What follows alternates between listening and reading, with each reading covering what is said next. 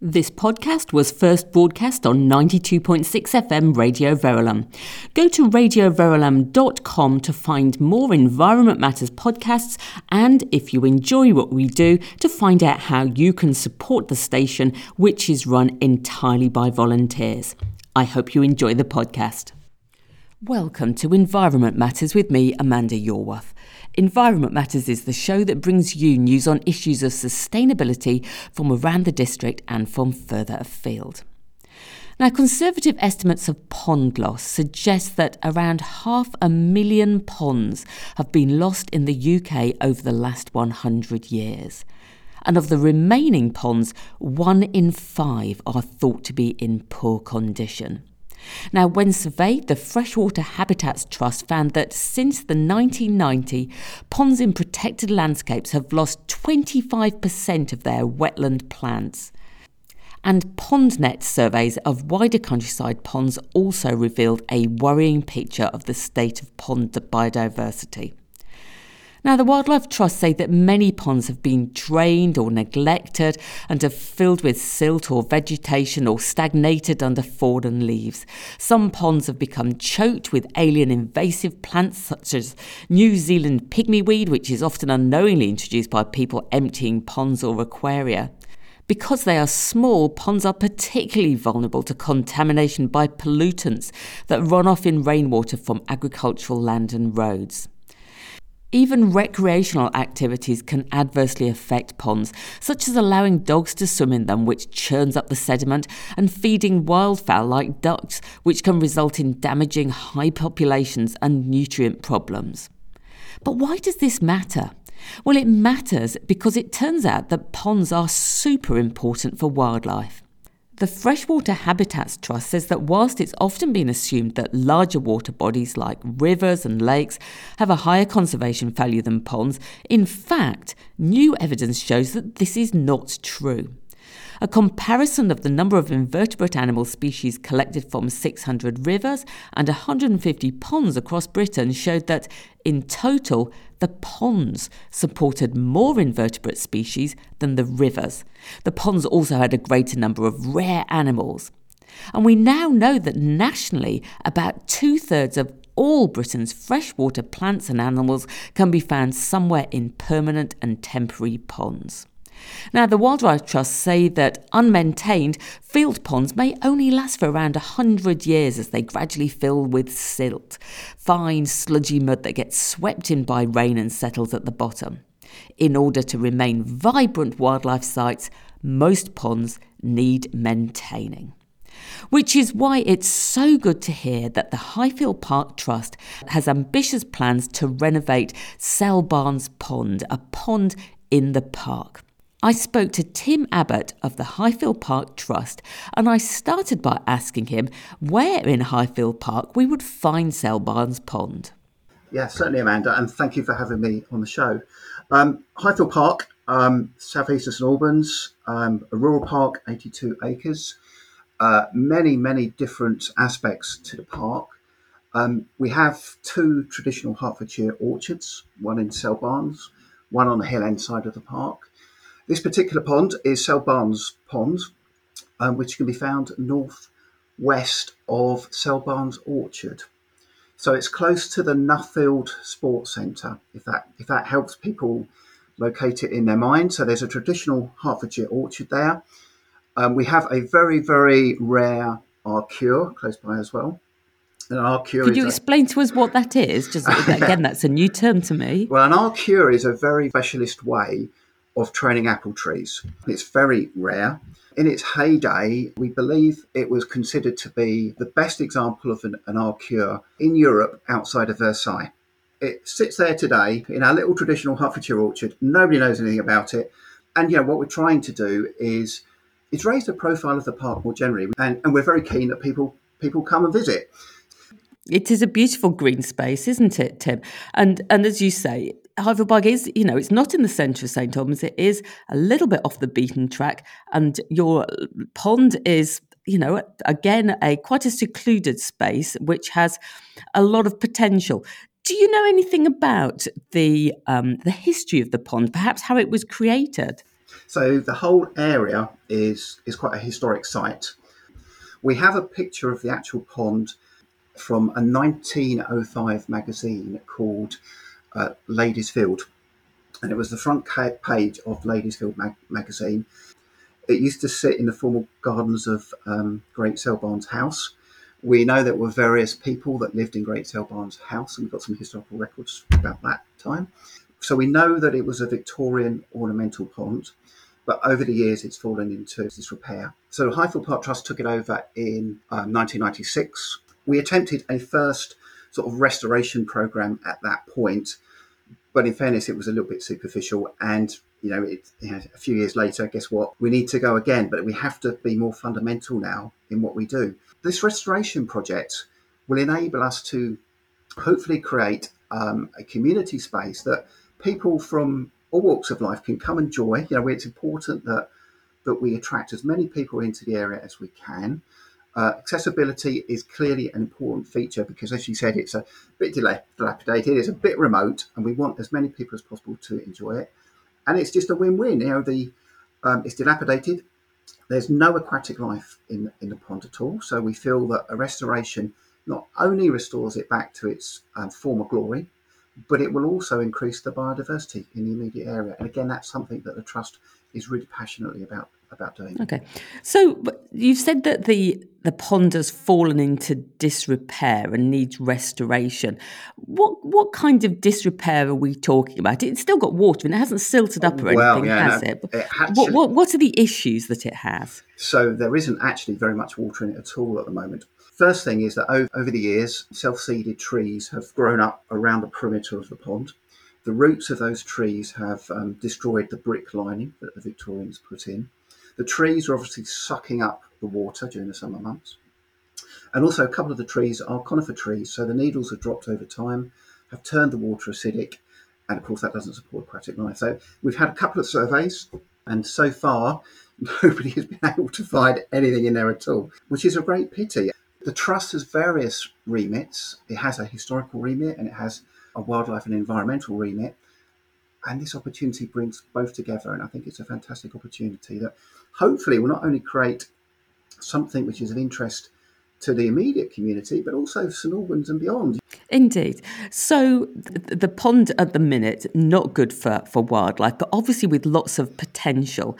What are the plans that you've got to improve it for, for wildlife? Well, the first thing we need to do is remove a lot of the detritus that is already in there. I've learned a fair bit about ponds actually. I can't say that I'm an expert, but I've learned a fair bit over the last six months or so. But reeds only propagate in water that is less than a metre deep. So it is quite a shallow pond. So over the last couple of years, reeds have really taken over the pond. One of the problems we've had is the trust relies an awful lot on volunteer labour and volunteer supporters just coming out and helping us. And we have various organisations that have come out in the past and have helped us clear the pond, like the University of Hertfordshire. With COVID and restrictions, it just means that they, these volunteers just haven't come out. So the reeds have really taken over. So the surface area of the water now is, is really quite small. So we need to clear the reeds out. That's the first thing we need to do. The second thing is that we, we need to profile the pond and deepen it a little bit. Slightly deeper water remains cooler and there's less evaporation, which means it should stay fuller for longer. Those are the sort of things that we, we need to do. We need to profile the shape um, so that we have some marginal planting in there. We also need to think about, and this is something we're challenging ourselves with at the moment, how do we retain the Victorianness of the pond because we are seeking funding from the Heritage Fund, but also ensure that it's as wildlife friendly as it can be because maybe the Victorians weren't um, as environmentally conscious as we are. So that's something that we're pondering with at the moment because the Victorian ponds you know, had sharp edges, and we need to soften those in some way. And, and the marginal planting will certainly help, and it will help the, you know, smaller creatures escape. But things like hedgehogs, like if hedgehogs end up in the pond, how do we make sure that, that they escape? So there's there's some issues that we've got there, and we're, we're, we're working that as we're speaking. You mentioned the fact that the overhanging conifers had caused acidification of the water. Uh, will you be looking to remove some of the trees or, or will yeah, they be able to stay? No, that's, that's one of the things we have to do. Some of the trees will stay. There's a couple of ashes that we think we'll have to stay. One of them has got a TPO on it. So in our plans, we will sort of move the edge of the pond slightly forward a bit, just just to offset that tree. Put some kind of barrier in there to, to stop the roots coming through. So at the far end of the pond, we think we will definitely keep keep two trees. The coniferous, coniferous trees will have to come out, and there's four ash trees just along that that side of the pond that will come out as well. So again, they will they will stop sucking up water during the summer months, get more light into the pond as well, so so it will help. So, whilst it's, sad to be losing trees, the pond habitat is very important and, and it can't really survive with all those trees there. It's really important to put this in context. You know, the Trust has planted tens of thousands of trees over the years, and this point was raised during one of our consultations. And we have made a pledge that for any tree that we take out, we will plant another tree. We want to do the right thing by the environment, and storing the pond is the best thing that we can do. Absolutely. So, as you've said, there's there's some quite difficult considerations for you concerning the heritage of the site and trying to improve its suitability for, for wildlife. But you've also gone through quite a detailed consultation process as well to ensure that you're making this a good place for people too. Can you tell us a bit about that and about who you've consulted with? Certainly. I met the National Lottery Heritage Fund physically in 2018 actually, but I had a, a general roundup with them uh, last summer and I met our engagement officer for the first time.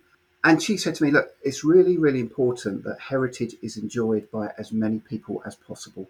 And that's such an admirable thing. So we, we sat down, we brainstormed one evening all the groups around St Albans that maybe we could do better in talking to, or we didn't have any contact with at all. And it was a very, very wide ranging group. We looked at elderly groups, we looked at the U3A, we looked at Oaklands College, we looked at University of Hertfordshire, we looked at some of the natural history groups, we looked at groups for young people. In total, we came up with about 30 or so different organisations. We looked at the interfaith groups, so we've had the Jewish community out. It's been really, really interesting. And even if we're not successful in our application, it's been a tremendous experience in terms of going out and saying hello to so many different groups and so many different organisations. And so far, everybody has been so incredibly supportive. And we've had some great events where we've had people come out. So, a, a, a nice one is, is, is, the Scouts.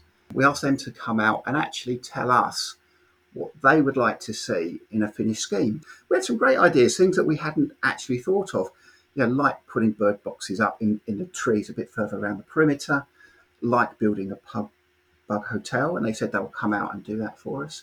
So, it, it's been a very, very rewarding process. And we're hopeful that momentum that we've created will move forward into the next phase and we can start thinking about activities that then get these people back into the park and back around that pond.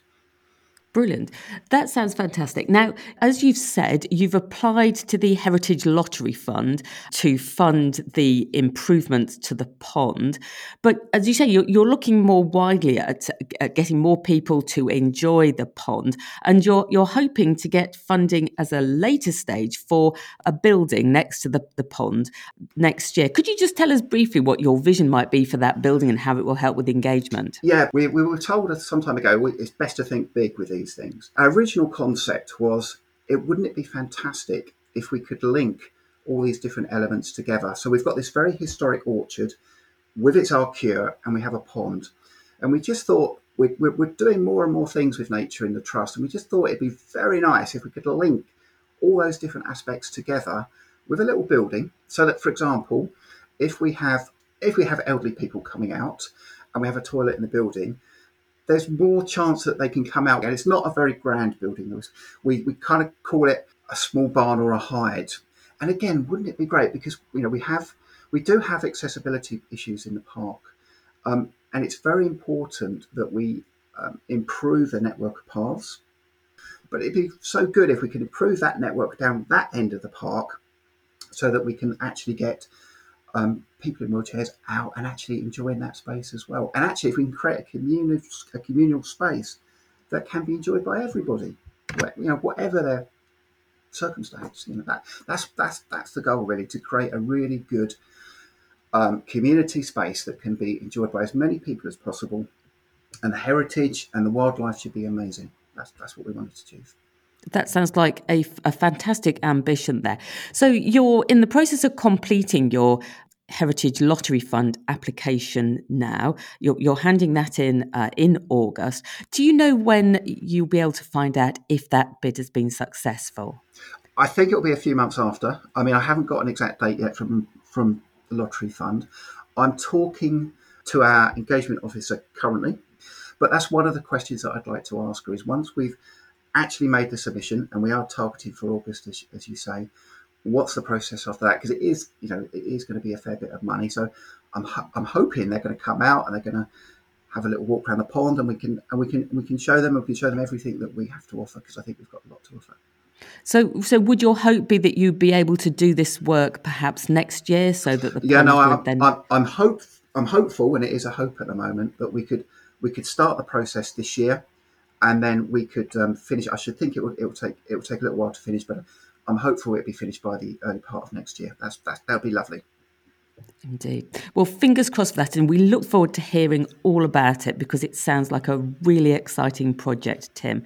Thank you so much for telling us about that. Thank you very much. I was talking there to Tim Abbott of Highfield Park Trust. Now, the vast majority of ponds in the UK are actually found in our gardens. Half a million in the wider landscape compared to 3 million in our gardens. So, if you've got a garden pond, you are providing an essential service for wildlife. And if you don't have a pond, then you'll be pleased to know that even the tiniest pond can make a huge difference. Now, all the things that Tim was talking about regarding the Cell Barnes pond are just the same considerations that apply when siting a garden pond. Anything is good, but the deeper the better. Keep your pond away from overhanging trees, particularly conifers, and ensure that wildlife can easily get in and out, perhaps with the help of marginal plants like they plan to use at Highfield. And I can guarantee that any ponds that you create in your garden will be an immediate magnet for wildlife and an absolute delight to watch. Now, I would love to see pictures of your ponds. Do share them on Twitter at RV underscore environment is where we are. On Facebook, pages Environment Matters on Radio Verulam or email them to me at amanda at radioverulam.com. I'm going to be back at the same time next week, but until then, thank you for listening.